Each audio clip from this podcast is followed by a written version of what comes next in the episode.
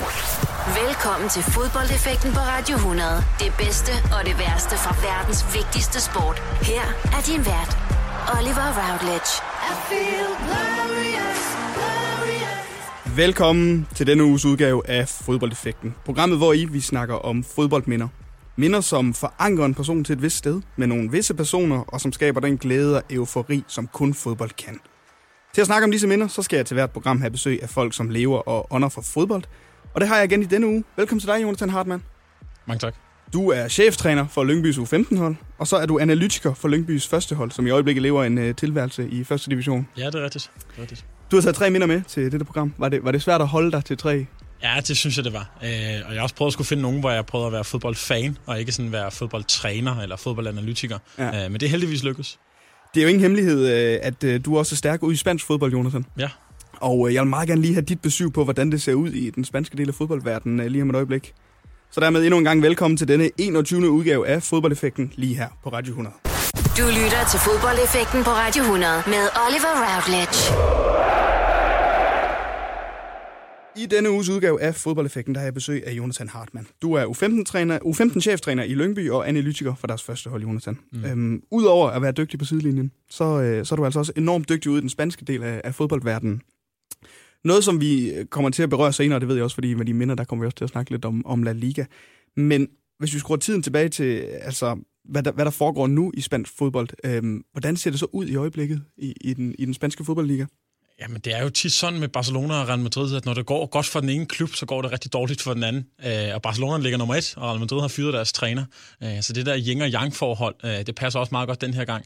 Øhm, selvom Barcelona ikke imponerer øh, og vandt en sen sejr øh, i weekenden igen øh, på et comeback der, så er, så er de på en ret solid førsteplads, mens Real Madrid er, er godt dernede af, og som sagt, der skulle fyre deres træner og har sat en midlertidig cheftræner ind i Santiago Solari, øh, som forløbigt øh, skal, skal træne holdet. Han siger selv, at måske det er to dage mere, måske det er en uge mere. Øh, jeg tror måske snart, det bliver frem til sommer, øh, fordi de øh, trænerkandidater, der kunne være til så stort et job, de er svære flokket væk fra deres klubber midt i sæsonen.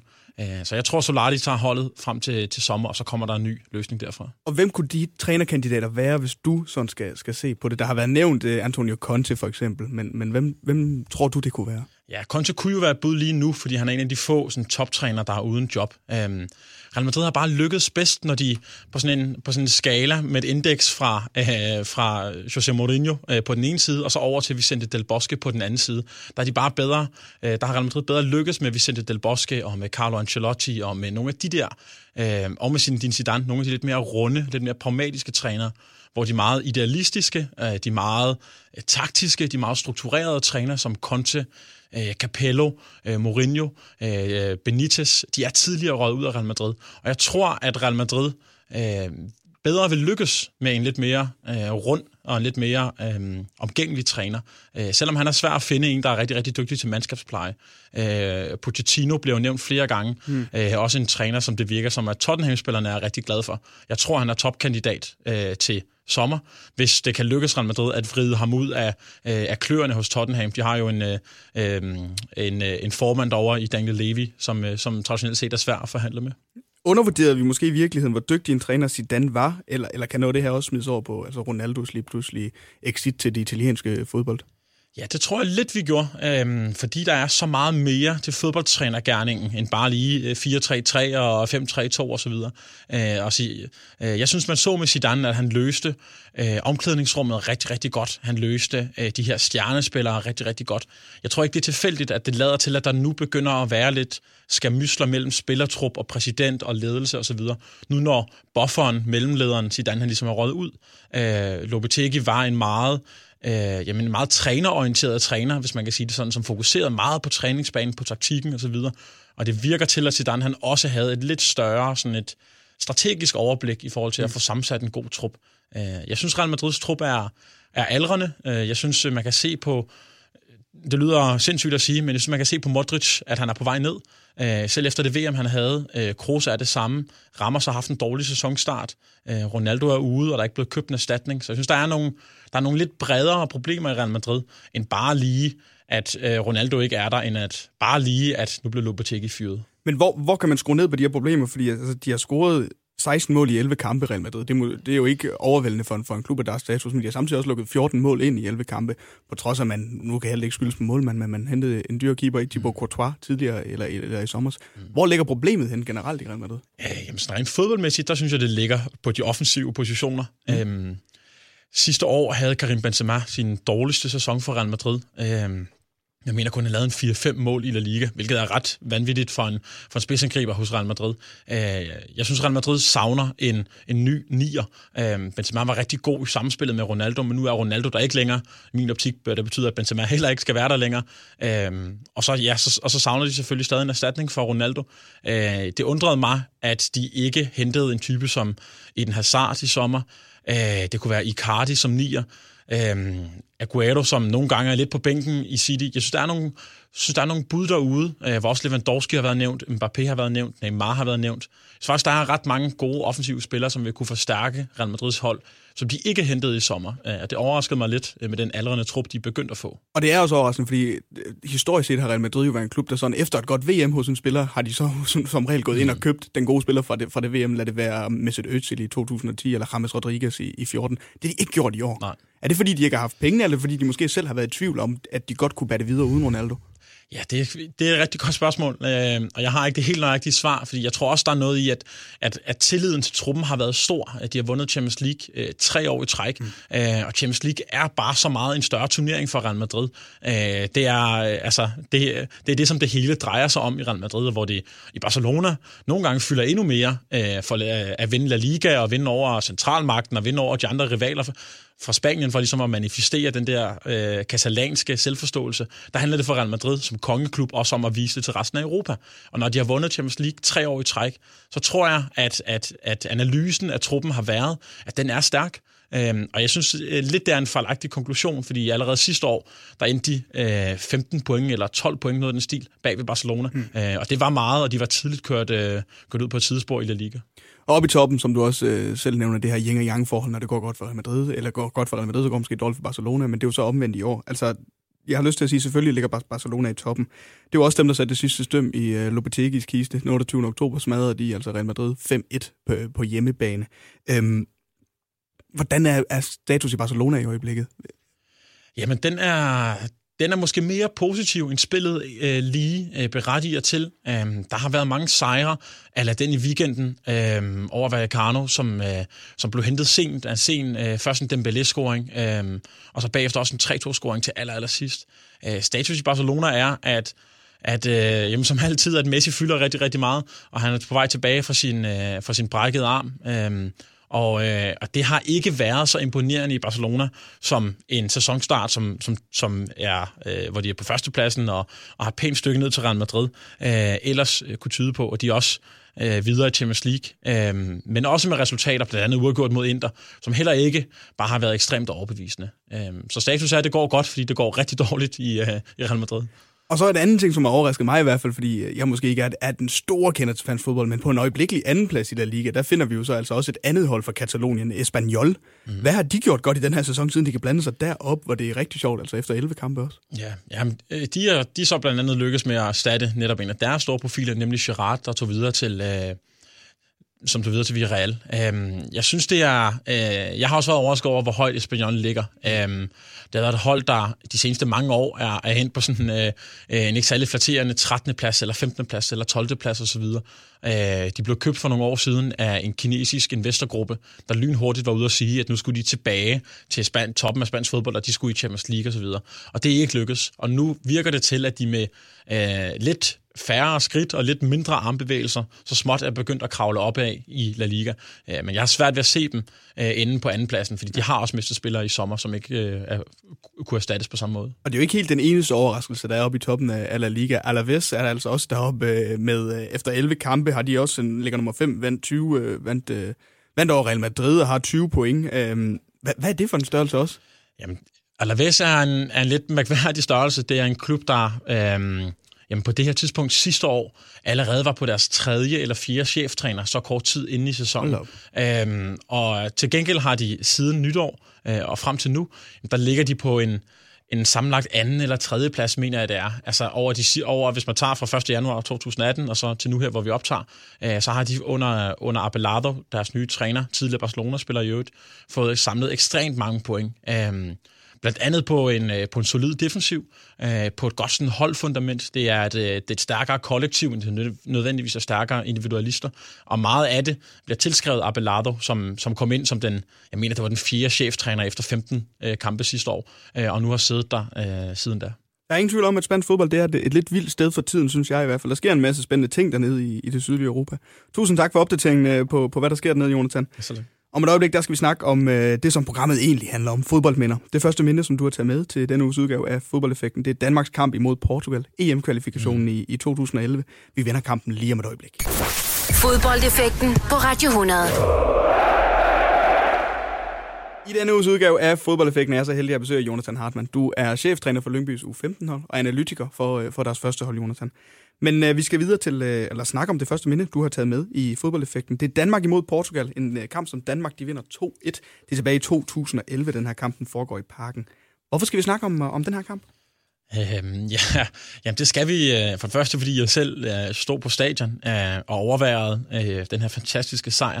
Øh, men også fordi for mig, der er, der er landsholdsfodbolden. Øh, det er noget særligt. Øh, det kan godt være svært at være, at være klubtræner i, øh, i Superligaen eller i uh, U19-ligaen, og så samtidig holde med et andet hold i Danmark. Øh, jeg holder jo selvfølgelig med Lyngby, men udover det, øh, så holder jeg med Danmark. Øh, ja. og, og, øh, og har været inde og se mange af deres, øh, eller vores øh, landskampe. Og den her kamp står som noget særligt for mig, fordi det også var kampen, der gjorde, at vi kom til EM-slutrunden i 2012. Ja, og du var inde og, og se den her, den her kamp på stadion. Hvordan er det at være i parken sådan? Altså, der er 37.000 mennesker derinde til den her kamp. Det er en, en vigtig kamp for mm. Danmark. Hvis vi vinder, kan vi komme til EM. Mm. Hvordan er det derinde sådan, sådan en aften? Jamen, det er jo sjældent, øh, desværre efterhånden, at, at der er fuldt hus i parken til de her landskampe. Og det var der den aften der. Øh, og det var en fantastisk stemning.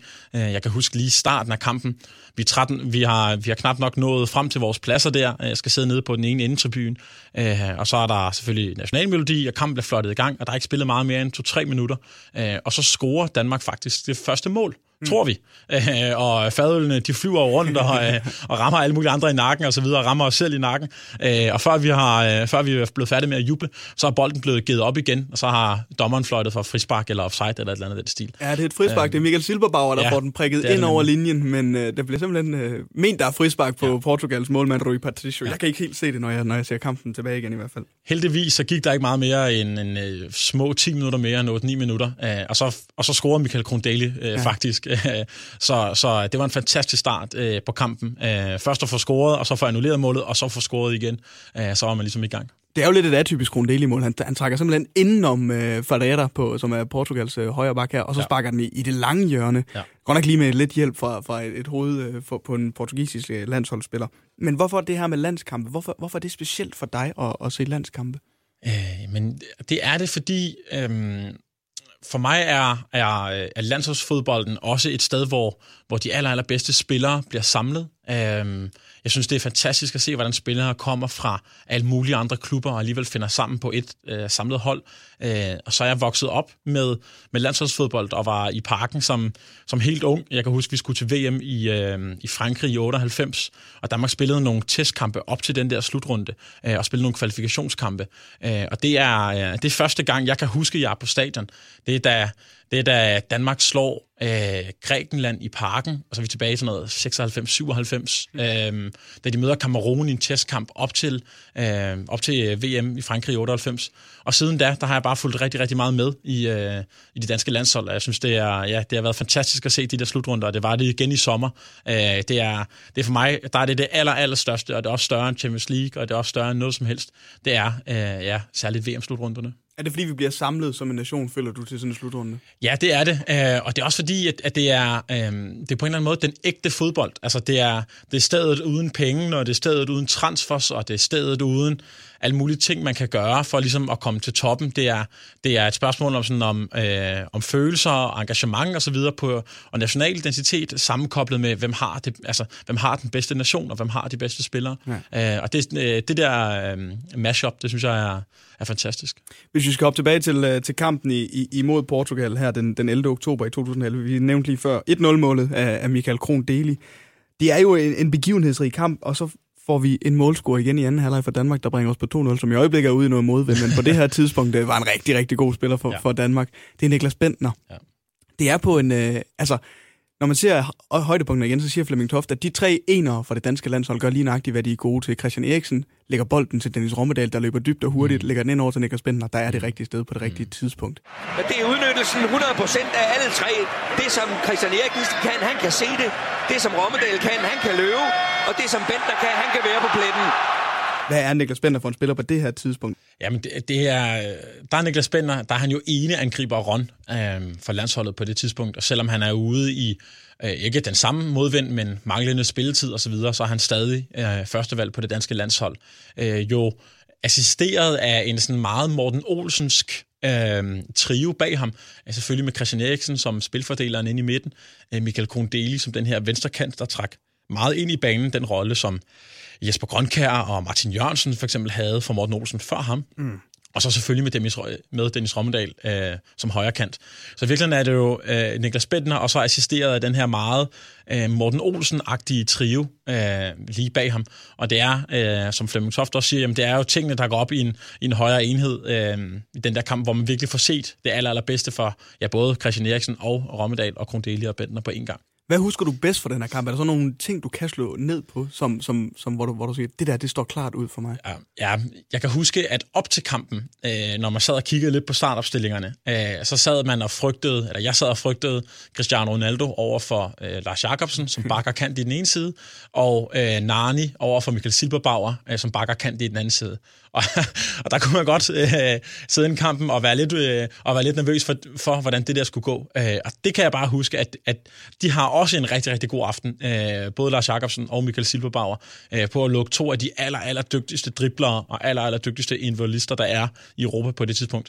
Dem lykkedes de faktisk med at lukke, og lukke ned. Så det er både den danske offensiv og ting, der går op i en højere enhed der, men det er også en dansk defensiv, som viser frem for sit allerbedste. Hvem har du se den her kamp med i sin tid? Jeg er inde sammen med fire venner øh, på det tidspunkt, øh, så, og, ja, og vi står nede på det der, der hvis nok hedder stemningstribunen, tror ja. jeg måske det hedder, øh, i parken. Øh, og det var, ja, det var bare en fantastisk aften. Det er jo øh, altså kampen for Danmark. Vi nævner, at vi vinder 2-1, og vi har gået igennem de to danske mål, og nu siger vi, at Lars Jakobsen pakker øh, øh, Cristiano Ronaldo ind i, i, i hele kampen, så set spiller rigtig godt. Han kan ikke rigtig gøre noget, skal vi være ærlige og indrømme, på det, øh, det, det mål, som Cristiano ja. Ronaldo han scorer. Et frispark fra 30 meter over i det lange hjørne øh, forbi Thomas Sørensen. Det var jo dengang Ronaldo han kunne sparke mm. frispark stadigvæk. Mm. Øhm, fuldstændig, fuldstændig fantastisk mål. Øhm, den her den her kamp for Ronaldo, altså hvor de, de Danmark er, er øhm, vandt, øh, tabte det første opgave, undskyld, i Portugal 3-1. Øhm, siden det opgave var Danmark ubesejret til den her sidste kamp mod Portugal. De havde heller ikke tabt op, op til kampen. Vinderen den her kamp vil så få, få direkte adgang til, til EM i 2012. Husker du noget af det her opbygning op til kampen, om hvor vigtig en kamp det var? Ja, det husker jeg. Øhm, og jeg husker også, at det var, øh, det var et dansk hold, der var kommet Øh, øh, ikke skidt fra start, men, sådan, men, men, men der er så få kampe i en kvalifikation, at når man starter med at tabe øh, tidligt øh, til Portugal, øh, så kunne det godt være allerede der se lidt sort ud i forhold til at få, at få taget den her direkte plads. Øh, hvis ikke jeg tager meget fejl, så har Portugal også nogle resultater, der, der hjælper os en lille smule. De har en uafgjort, er det mod Kyberen eller et eller andet. Der i hvert fald gør, at vi når frem til den her gruppefinale til aller, aller sidst. Øhm, og i øvrigt med dansk landshold, der, som du siger, ubesejret, der har slået Norge og så videre. Så det var virkelig en fornemmelse af, at dansk landshold, der kom ind til en så vigtig kamp i topform. Øh, og det var på det tidspunkt jo øh, ved at være et stykke tid siden, vi lidt havde haft det sådan efter nogle, efter nogle kvalifikationer, der, var, der også havde slået fejl der i, i slutningen af nullerne. Øh, ja, i Morten Olsens midterperiode, ja. eller, eller slutningen af midterperioden. Og hvis vi lige skal tage den danske startopstilling fra, kampen, det er jo en typisk Morten Olsen 4-2-3-1, øh, ja. vi stiller op i. Sørensen, Sørensen på kassen, Jakobsen, øh, Simon Kjær, Bjelland, Silberbauer. Så er det Nicky Simling og William Kvist inden uh, centralt. Rommedal, Christian Eriksen, Krondeli og så Niklas Bentner på toppen, som, som vi har snakket om. Hvad siger den her opstilling om Morten Olsens tid som landstræner måske også, og også om de spillere, der er på holdet? Ja, Øh, jamen, som du siger, en meget klassisk øh, 4-2-3-1. Øh, det var jo på det tidspunkt ofte sådan med to øh, kontrollerende midtbanespillere. Øh, nu er det Kvist og Simling i den her kamp. Øh, Christian Poulsen, øh, Stig Tøfting, Thomas Gravesen før dem. Altså nogle spillere, der virkelig havde deres udgangspunkt i, sådan, i, en, i en lidt mere kontrollerende stil, mm. hvor man øh, nu her ser nogle midtbanespillere, for eksempel for Åke Harreide, øh, i Thomas Delaney, i Pierre Emil Højbjerg, øh, Daniel Vass, som så godt nok er ude, men har været lidt inde. Ja. Øh, nogle spillere, der er noget mere dynamiske og noget mere sådan fremadrettet. Øh, men den fremadrettethed i Morten Olsens system, den lå mere hos de fire forreste, øh, altså hos Grundeli, Eriksen, Rommedal og Bentner i den her kamp. Øh, så det var også et dansk landshold, der på det tidspunkt ligesom havde nogle ret tydelige arbejdsfordelinger øh, mellem sig. Og nu nævner du Åke Harreide, så vil jeg godt lige have, at vi skruer tiden frem til, til, hvor vi er nu. Altså det danske landshold befinder sig pt. på en 10. plads over de bedste, de bedste hold i verden. Er det en plads, som sådan kan retfærdiggøre Åke Harreides hårde arbejde, siden han er, er, er, har overtaget trænersædet? Eller er det måske lige et rosenrødt billede nok af, hvor det danske landshold står hen i øjeblikket? Ja, jeg synes, den øh, FIFAs verdensrangliste, som du, som du henviser til der, øh, den har det med at være en lille smule misvisende. Øh, jeg tvivler på, at hvis vi skulle spille et VM i morgen, og alle hold mødte hinanden, øh, at Danmark så vil, øh, vil, vil ende med at være det 10. bedste landshold i, i, i hele verden. Der ligger vi vel nok øh, måske 10 eller 15 pladser længere ned ad ranglisten, trods alt. Øh, så det er et lige rosenrødt billede nok, synes jeg. Det, øh, desværre, kan man sige. det er lige et rosenrødt billede nok. De spiller altså snart kamp igen, Danmark. De møder Wales i det, der hedder Nations League. Og det her kamp Øhm, for Danmark-Portugal var jo om kvalifikation til EM i 2012. Dengang man havde en klassisk kvalifikationspulje til at komme med til EM. Nu kan man kvalificere sig via det, der hedder Nations League. Hvad synes du om det her nye Nations League-tiltag? Jamen, jeg synes egentlig, at, at det er meget godt fundet på. Øhm, jeg synes, tiden var ved at, at, at være løbet væk fra de her øh, træningskampe, testkampe, som der altid var i november og februar osv. Øh, det er sjovere at se i næste uge en, øh, en kamp mellem Danmark og Wales, hvor der rent faktisk er noget på spil, end hvis vi skulle spille en testkamp i, øh, i Budapest, øh, og, og det bare var, øh, hvad skal man sige, periferispillerne i den danske landsholdstrup og øh, så videre, som skulle spille de der kampe. Øh, så jeg synes egentlig, at den giver noget, øh, men jeg synes også efterhånden, at vi er ved at være oppe på et antal af turneringer og et maks antal af kampe, øh, hvor jeg ikke tror, at det er særlig godt for spillerne længere at skulle spille. Øh, efterhånden er vi, er vi vel snarere på 70 end på 50 kampe om året. Mm. Øh, det, er en, det er en voldsom belastning, øh, og måske bliver vi også selv som, som tv-seere øh, eller som journalister trætte af at skulle se så mange kampe, eller skulle dække så meget fodbold. Jeg synes i hvert fald, det er en, det er en fare, der godt kan lure lidt forud, når man også nu begynder at snakke om, at man vil have en Europa League 2, kan jeg forstå, altså der skal være en tredje europæisk turnering, ja. Confederations Cup, sådan, der er så mange VM for klubhold, der er en masse små turneringer, der bliver proppet ind undervejs for at fylde de der huller, så vi ikke keder os. Så du synes i virkeligheden, der er for mange turneringer simpelthen i, i fodboldverdenen i øjeblikket? Ja, jeg synes i hvert fald, at vi er ved at nå til et max. Jeg har svært ved at se berettigelsen for en tredje europæisk klubturnering. Jeg har også svært ved at se berettigelsen ved, for, for, at der bliver spillet fodbold til OL, for eksempel, når det er U21-landshold. Jeg har svært ved at se det der Confederations Cup. Jeg synes, der er mange turneringer, som man med fordel kunne tage væk, og så sige, jamen, så vil jeg hellere spille ekstra kampe i Champions League, eller så vil jeg hellere spille ekstra kampe til VM, og så ligesom få, få maksimeret det produkt, end at vi skal spille fem sådan små ligegyldige turneringer ud over det. Jeg er helt enig i hvert fald. Men det første minde, du har taget med til, til fodboldeffekten, Jonas Hartmann, det var Danmark-Portugal den 11. oktober 2011. Vi vinder 2-1, kvalificerer os til, til EM. Et EM, som vi ikke behøver at gå så meget med i, i, i dybden med, hvad der egentlig foregik der. Der var ikke nogen minder med derfra. Nej, det var der ikke. Fodboldeffekten på Radio 100. De største og de værste øjeblikke i fodboldhistorien. Denne uges udgave af Fodboldeffekten har jeg besøg af Jonathan Hartmann. Du er cheftræner for Lyngbys U15-hold og analytiker for Lyngbys første hold. Jonathan, øh, næste minut, du er med, det foregår langt væk fra Lyngby. Ja. det foregår i, i Argentina. Det er kampen imellem Independiente og San Lorenzo i mm-hmm. 2013. San Lorenzo vinder 1-0. Det betyder, at Independiente de, øh, de rykker ud af den øh, argentinske bedste, bedste række i, mm. i Argentina. Hvorfor skal vi snakke om, om det her minde? Øhm, jamen, det skal vi, fordi det var, øh, det var en meget øh, mærkværdig oplevelse øh, på stadion. Øhm, de øh, rykker ned, som du siger, øh, for første gang i deres historie. Øh, jeg tror, de har de er blevet øh, stiftet omkring 1900-tallet, og så nu er vi i 2013, så for første gang i deres 113-årige historie skal de ikke være i den bedste argentinske liga. Øh, der er et ret kompliceret nedrykningssystem i Argentina, hvor øh, man tager gennemsnittet over øh, et holds øh, point over tre år. Det vil sige, at man, man er faktisk tre år om at rykke ned, hvis man kan sige det sådan. Øh, og de havde spillet både dårligt i året for inden og året for inden. Så det var ligesom Øh, det var lidt, øh, det lå lidt i kortene, at, at øh, hvis ikke den tredje sæson her blev rigtig, rigtig god, så ville det ende med nedrykning. Øh, og den var ikke god for Independiente. Øh, jeg boede dernede i, øh, i et halvt år, øh, læste semester, Øh, I hvert fald lød som om, jeg læste et semester. og rejste rundt en masse i Sydamerika og, og så en masse fodbold. Øh, og da jeg begyndte at læse lidt om det her og se, at, at det kunne gå galt, så øh, mig og, og, og to kammerater, som jeg boede sammen med, øh, fik, øh, fik billetter øh, til den her kamp. Øh, det var lidt specielt at få, at få billetter. Øh, på det tidspunkt, der var der var, der, der var døde så mange mennesker under fodboldkampene af, af udholdets fans og af dommere, der blev slået ihjel og så videre, at man faktisk ikke måtte være på stadion, medmindre man var sæsonkortholder, eller mindre man ligesom var registreret som fan.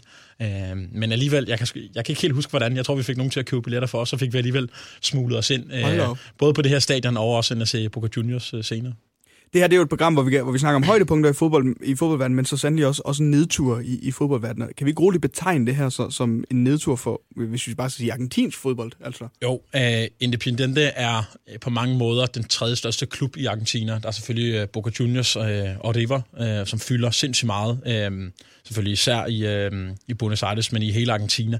Uh, og den her uh, tredje klub, Independiente, som også ligger i Buenos Aires, som i øvrigt rigtig, rigtig mange af klubberne gør. Uh, også San Lorenzo, som, som de spillede mod, øh, jamen det var øh, en så stor klub, at det ville svare til, at at øh, ja, Brøndby eller FC Midtjylland rykkede ud af Superligaen, eller at Arsenal øh, gjorde det fra Premier League. Okay. Øh, vi er oppe i den størrelsesorden. Øh, og derfor så var det en, det var en kæmpe begivenhed i Argentina.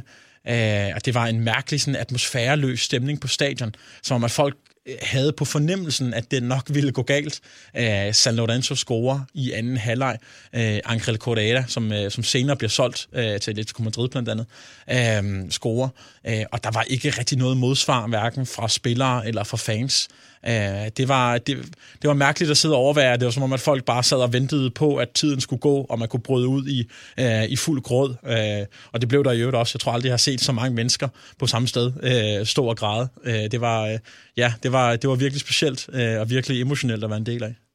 Ja, fordi hvad er status sådan, sådan på fodbold i Argentina? Altså, vi ved jo alle sammen, det er der, og det, der, får sikkert, der render sikkert en masse gode spillere rundt i ligaen, men det er jo ikke en liga, som sådan får masser af opmærksomhed her i Europa, eller, eller er det? Altså, det er ikke noget, jeg sådan lægger mærke til i hvert fald. Nej, altså, øh, øh fodbold i Argentina er øh, det aller, aller største. Altså, mm. det, er, det er større end, end livet, skulle til at sige. Altså, sådan, det, er, øh, det er en så... Øh, øh, alvorlig, og det er en så markant del af samfundet, øh, at man eksempelvis ser øh, den nuværende præsident Macri i Argentina.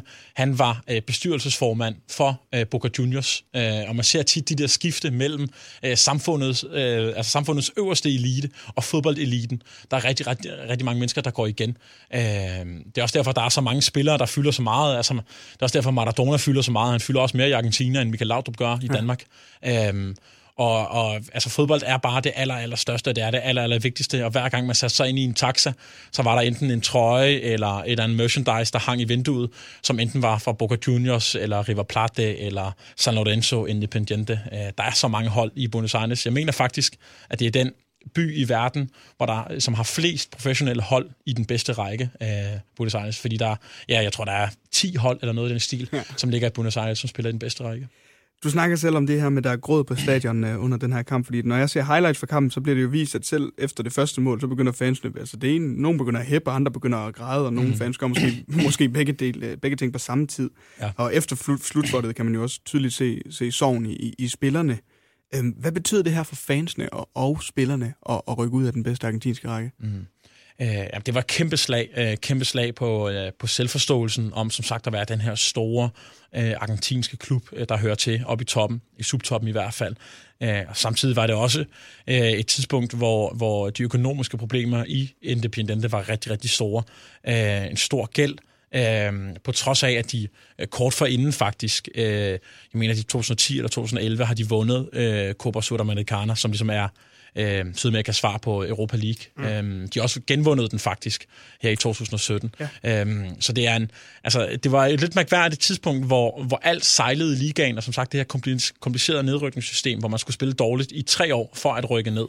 Øh, det var lidt mærkværdigt, at, at, at der var så store problemer i ligaen, øh, på trods af, at der egentlig sådan på den på den øh, internationale scene i Sydamerika øh, var bedre resultater, men, men en stor del af det skyldes øh, den rigtig, rigtig dårlige økonomi. Argentina er jo et, øh, et land, der, der fra tid til anden øh, oplever statsbankerotter og konkurser og galopperende inflation osv. Øh, og det var der også på det her tidspunkt. Øh, der var nogle lidt mærkværdige scener på, på hovedgaden i Buenos Aires, hvor man kunne komme med sine amerikanske dollars og forveksle dem til en valutakurs, som var øh, det dobbelte af den kurs, de reelt havde. Så det var også på det her tidspunkt et, øh, et land med store økonomiske udfordringer. Og økonomiske problemer, det, som du også lige får nævnt, det var der altså også i Independiente. Øhm, så jeg har fået læst mig frem til den tidligere præsident, han hed Julio Comparada. Han blev så overtaget af Javier Cantaro.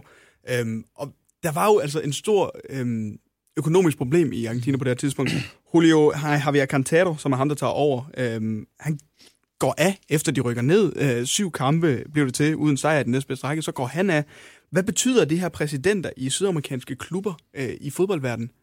De betyder rigtig meget. Uh, de er øh, jamen, de er ansigtet udadtil på samme måde, som vi også kender det i, øh, i spansk fodbold for eksempel, i italiensk fodbold.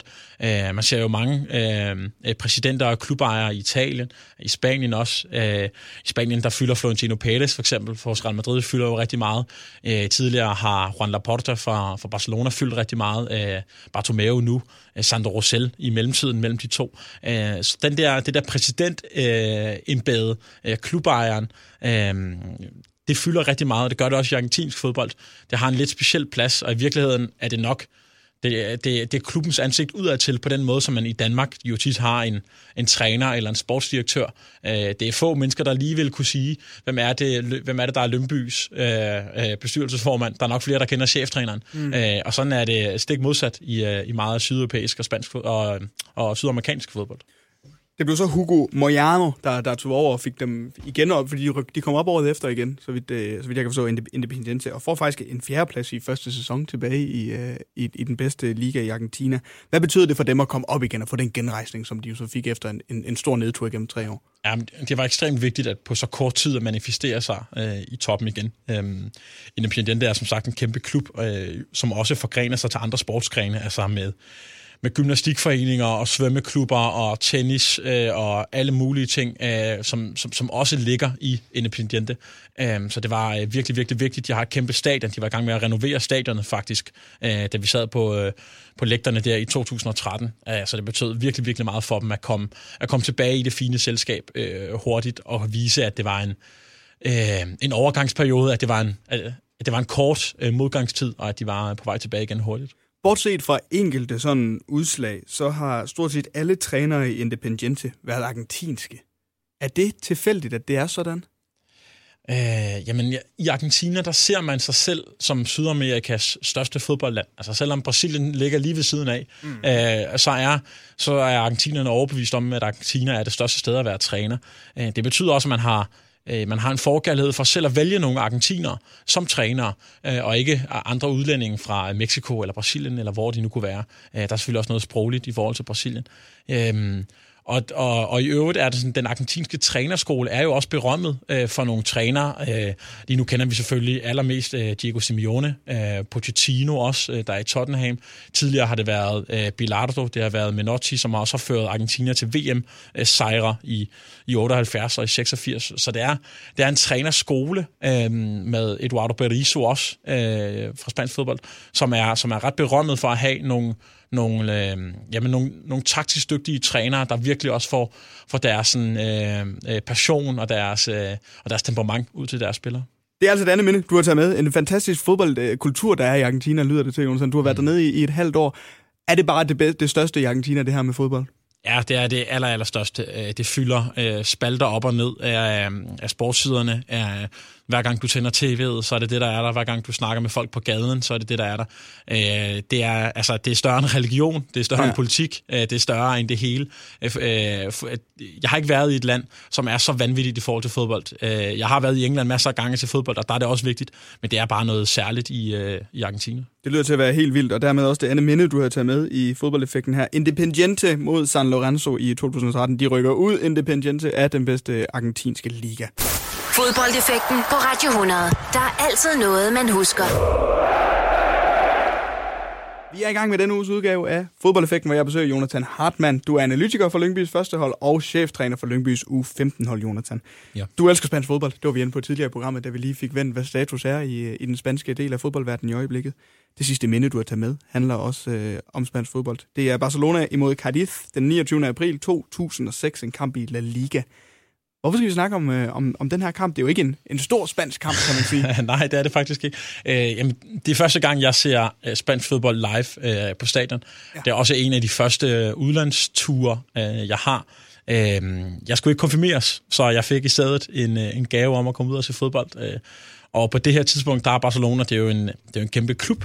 Det er ikke nødvendigvis et kæmpe hold, på samme måde, som vi kender det i dag. Det er et stort hold, og de er i gang med at vinde øh, La Liga på det her tidspunkt.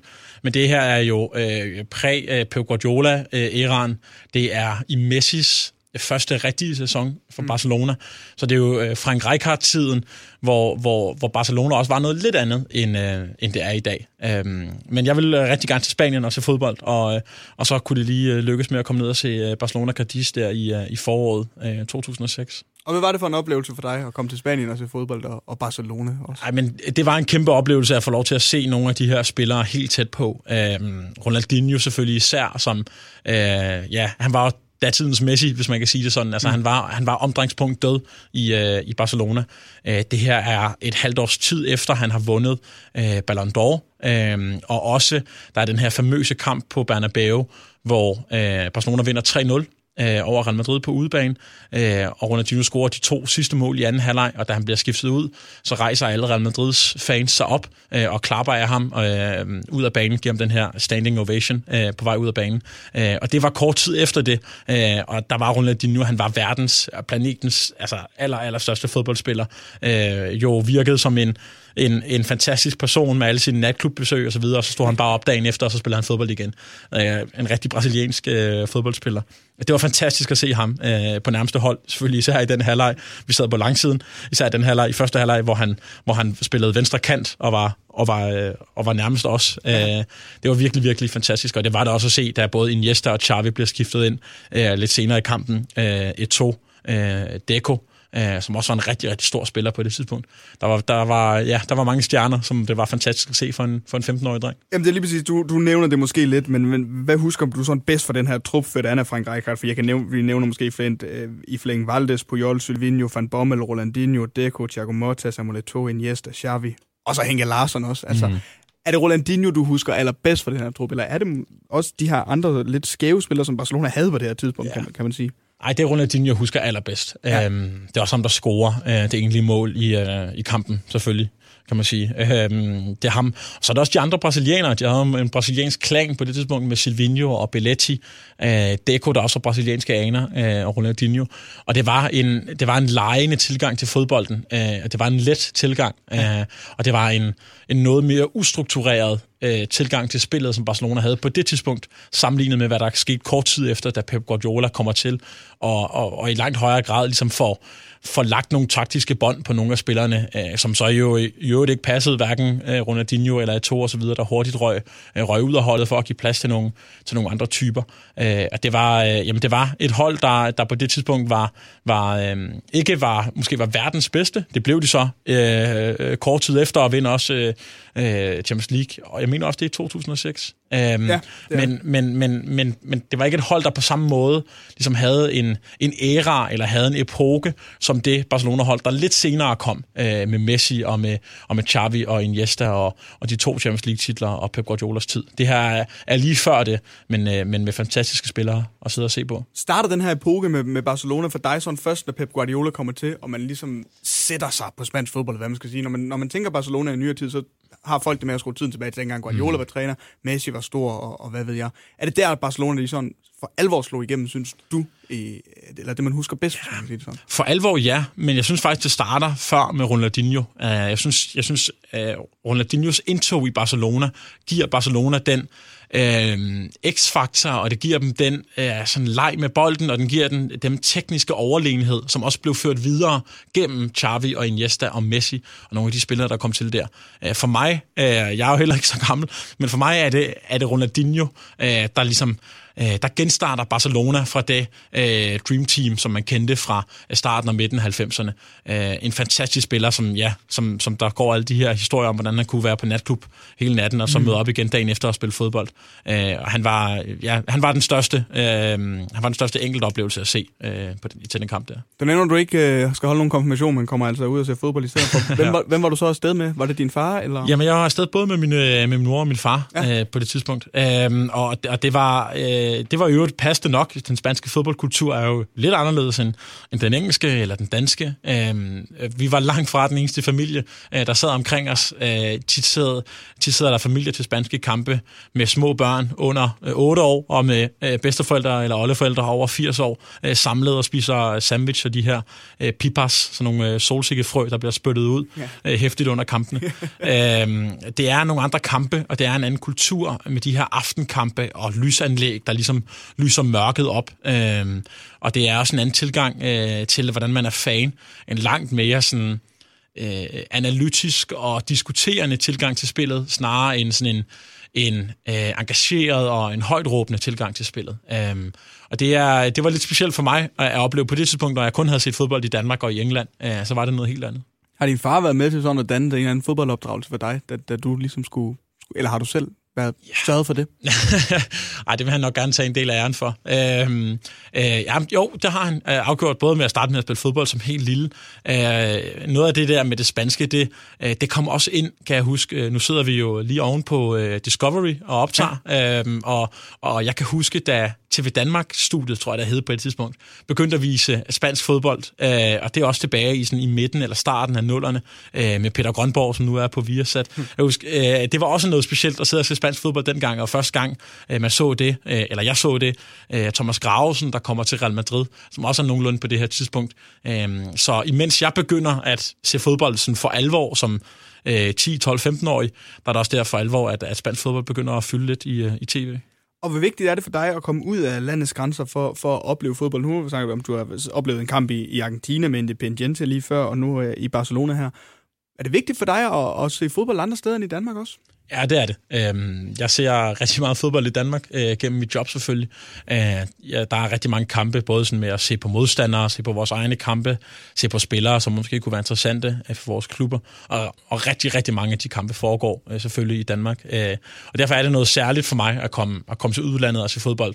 Det behøver ikke engang være på det, det højeste niveau. Jeg har set fodbold i, i Grækenland og i Tunesien og i øh, Tyrkiet og i, øh, og i Sverige og alle mulige steder, når man lige kommer rundt og er på ferie et eller andet sted, og så er der en fodboldkamp. Øh, så, så det er noget specielt, synes jeg, at se fodbold i udlandet, når, når man får lov til at se så meget i Danmark også. Er det fordi, det er fodbold er et sprog, som vi alle sammen taler, øh, og alle fodboldfans altså? Øh, jeg vil sige, det er mere fordi, at, at, at tingene ændrer sig så meget fra land til land. Altså, det er noget helt andet. Altså, eksempelvis Sverige over for Danmark, øh, både spillet anderledes, men også en tilskuer, tilskuer atmosfæren anderledes. Der er sindssygt mange mennesker øh, på stadions i Sverige, sammenlignet med Danmark. Okay. Øh, altså, man skal ikke særlig langt væk fra ens eget land for at møde en, en, en anderledes fodboldkultur, eller en anderledes taktisk kultur, som jeg synes er spændende at, øh, at opleve. Du nævner det her, det er din første kamp for dig i Spanien, som du ser live. Har det så også været Barcelona, som har haft et specielt sted i dit fodboldhjerte, øh, når, når, hvor du har, altså, har du fulgt med efterfølgende, når det har været spansk fodbold for dig? Øhm, ikke så meget klubben, som det er selve, øh, altså øh, den stil, som Pep Guardiola øh, kom ind med i Barcelona, øh, nogenlunde samtidig med, at jeg selv begyndte at være fodboldtræner, den var, den var øh, meget, meget inspirerende øh, at se. Mm. Øhm, og, og det er jo det, der sker her. Jeg mener, han bliver træner i 2008, øh, 7 eller 8 i, i, øh, i Barcelona. Øhm, og, og, og det ændrer fodbolden og tilgangen til, sådan, til spillet for mig ret markant.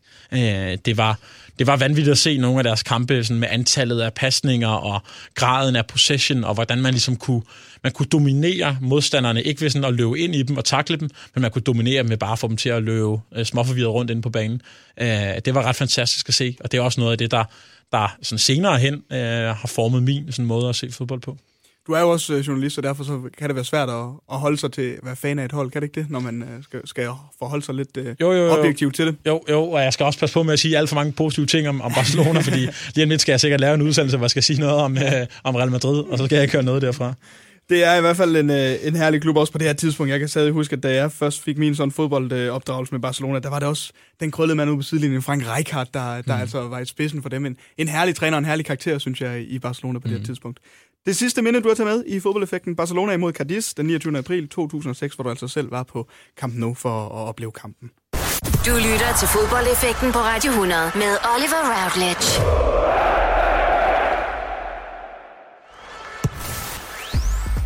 Med de tre minder, som du har taget med til den uges udgave af fodboldeffekten, Jonathan Hartmann, så er vi nået til vejs ende. Ja. Du havde taget Danmark-Portugal med i 2011, hvor du selv var på stadion.